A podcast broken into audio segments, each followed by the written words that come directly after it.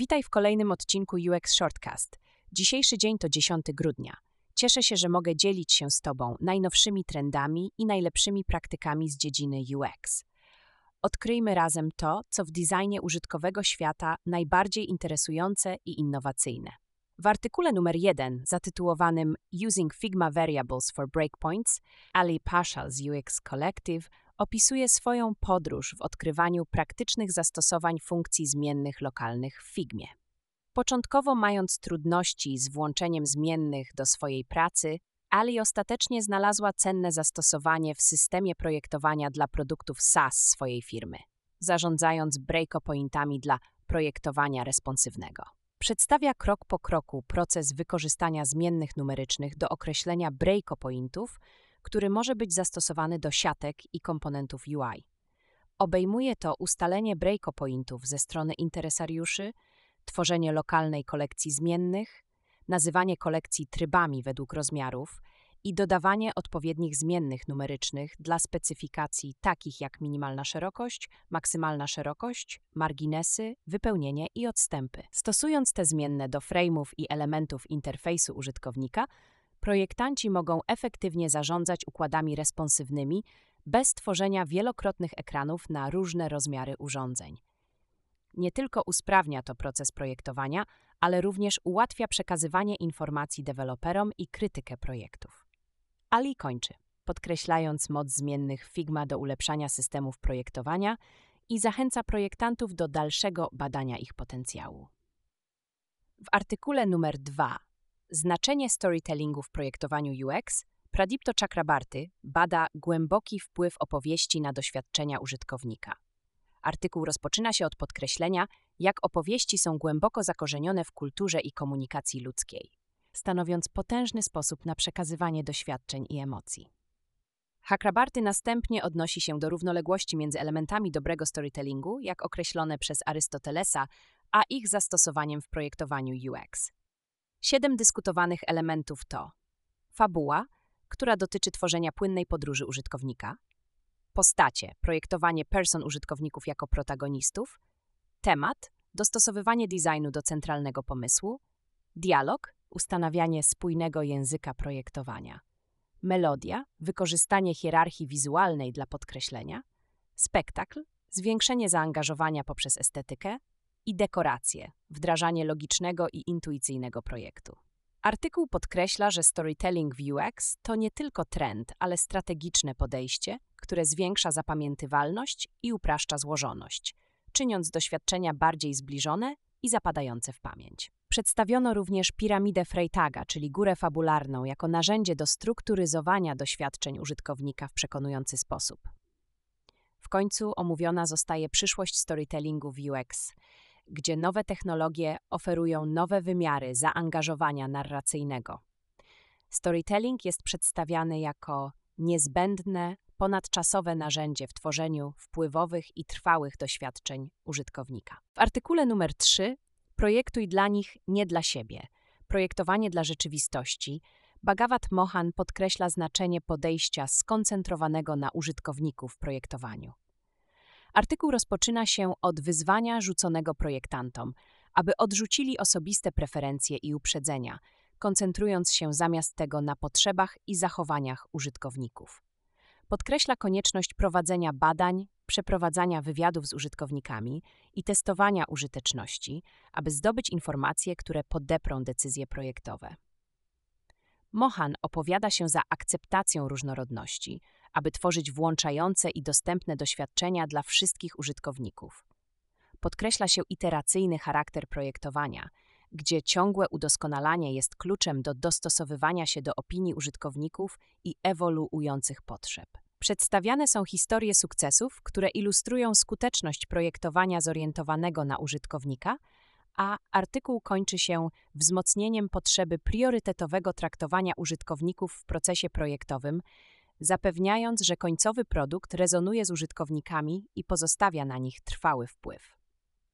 W artykule numer 4, zatytułowanym Projektowanie było trudne, dopóki nie odkryłem tych trzech rzeczy, Wikalp Kausik dzieli się osobistymi spostrzeżeniami z własnej ścieżki zawodowej w dziedzinie projektowania. zastanawia się nad początkowymi wyzwaniami, które napotkał, podkreślając, że projektowanie to coś więcej niż tylko estetyka. Chodzi o przestrzeganie zasad, ale także o wnoszenie kreatywności, aby uniknąć monotonnego efektu. Kausik omawia znaczenie przezwyciężania syndromu oszusta, którego często doświadczają twórcy. Zachęca do przyjęcia dyskomfortu uczenia się jako znaku rozwoju, a nie odbicia niewystarczalności. Przez uciszenie samowątpliwości znalazł sposób, aby skupić się na doskonaleniu swoich umiejętności i rozwijaniu swojej kariery. Ta zmiana sposobu myślenia była kluczowa w jego rozwoju jako projektanta.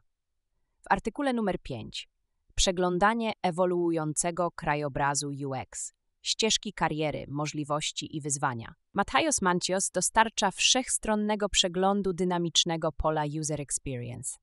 Artykuł podkreśla znaczenie UX w naszym cyfrowym życiu i bada różnorodność dostępnych opcji zawodowych. Wyróżnia cztery kluczowe role. Projektantów UX, którzy tworzą ogólne doświadczenie użytkownika, badaczy UX, którzy analizują zachowania użytkowników i ich potrzeby, projektantów interakcji, którzy skupiają się na subtelnościach interakcji interfejsu użytkownika oraz architektów informacji, którzy organizują zawartość dla optymalnej użyteczności.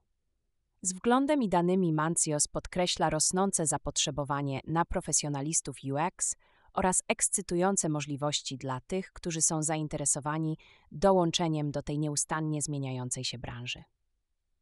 W artykule numer 6 Sztuka skutecznego i użytecznego udzielania informacji zwrotnej z zakresu projektowania.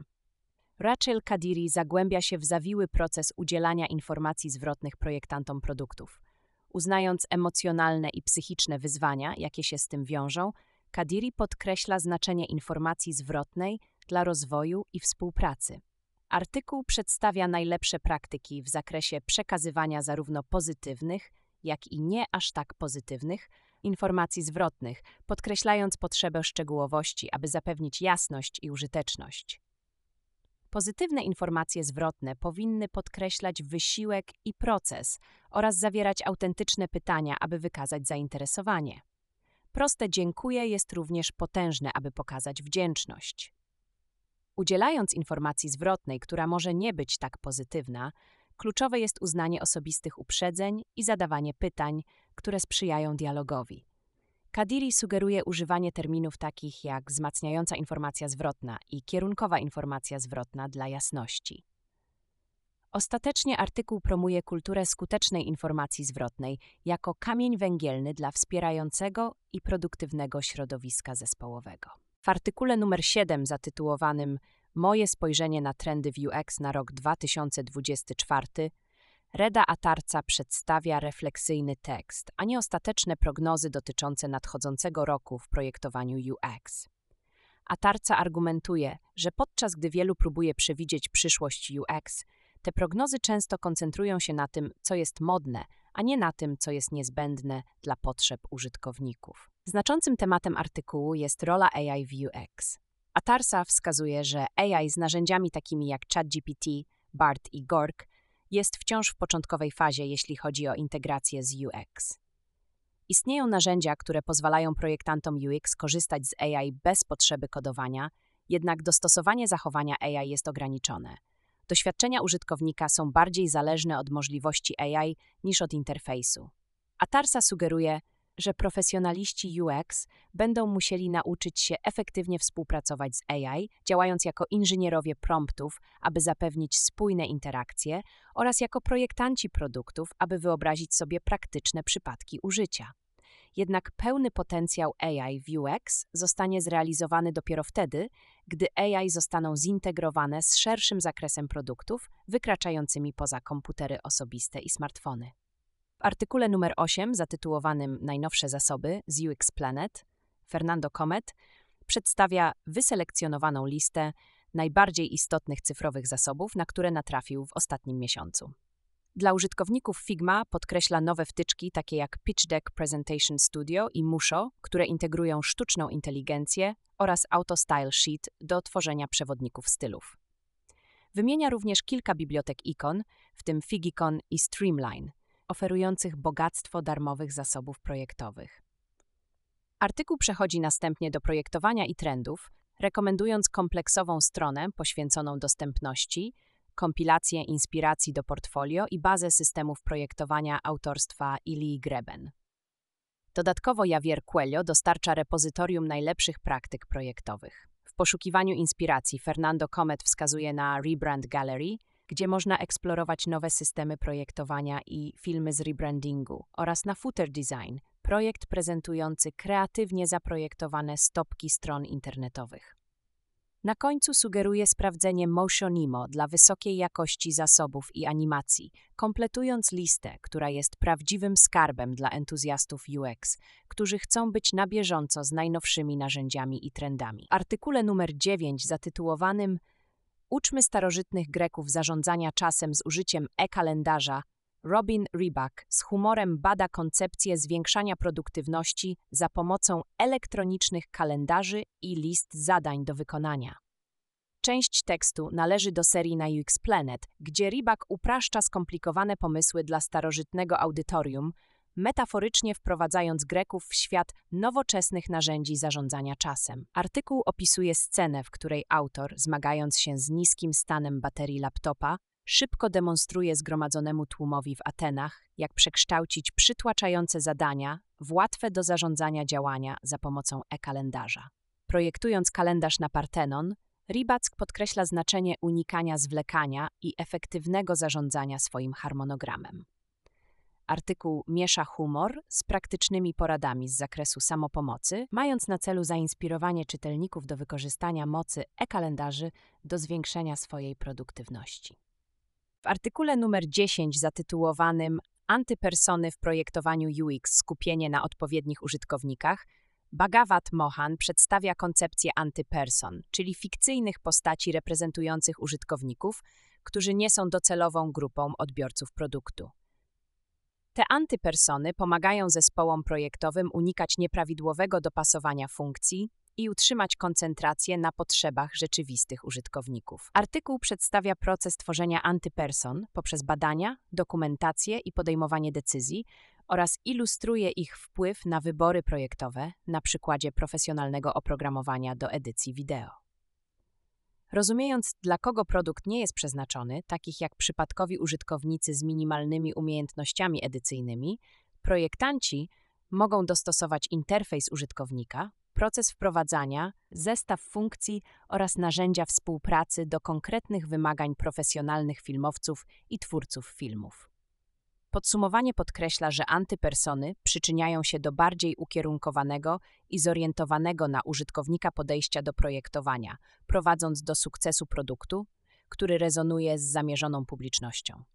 W artykule numer 11, zatytułowanym Podnieś swoją markę moc opowiadania historii, Mary Moore omawia znaczący wpływ opowiadania historii marki na wyróżnienie startupów na konkurencyjnym rynku. Artykuł podkreśla, że dobrze skonstruowana narracja może przyciągnąć inwestorów, budować zaufanie, różnicować markę, uzgodnić pracowników i wzmacniać działania marketingowe. Moore przedstawia przewodnik po tworzeniu historii marki, sugerując wykorzystanie ustanowionych ram, jak podróż bohatera Josepha Campbella, identyfikację kluczowych elementów marki, pokazanie drogi rozwoju produktu, podkreślenie sukcesu klientów oraz wykorzystanie wizualizacji, aby zaangażować publiczność. Autentyczność jest podkreślana jako kluczowa, aby uniknąć pułapek, takich jak niewiarygodne, zbyt skomplikowane albo nadmiernie promocyjne historie.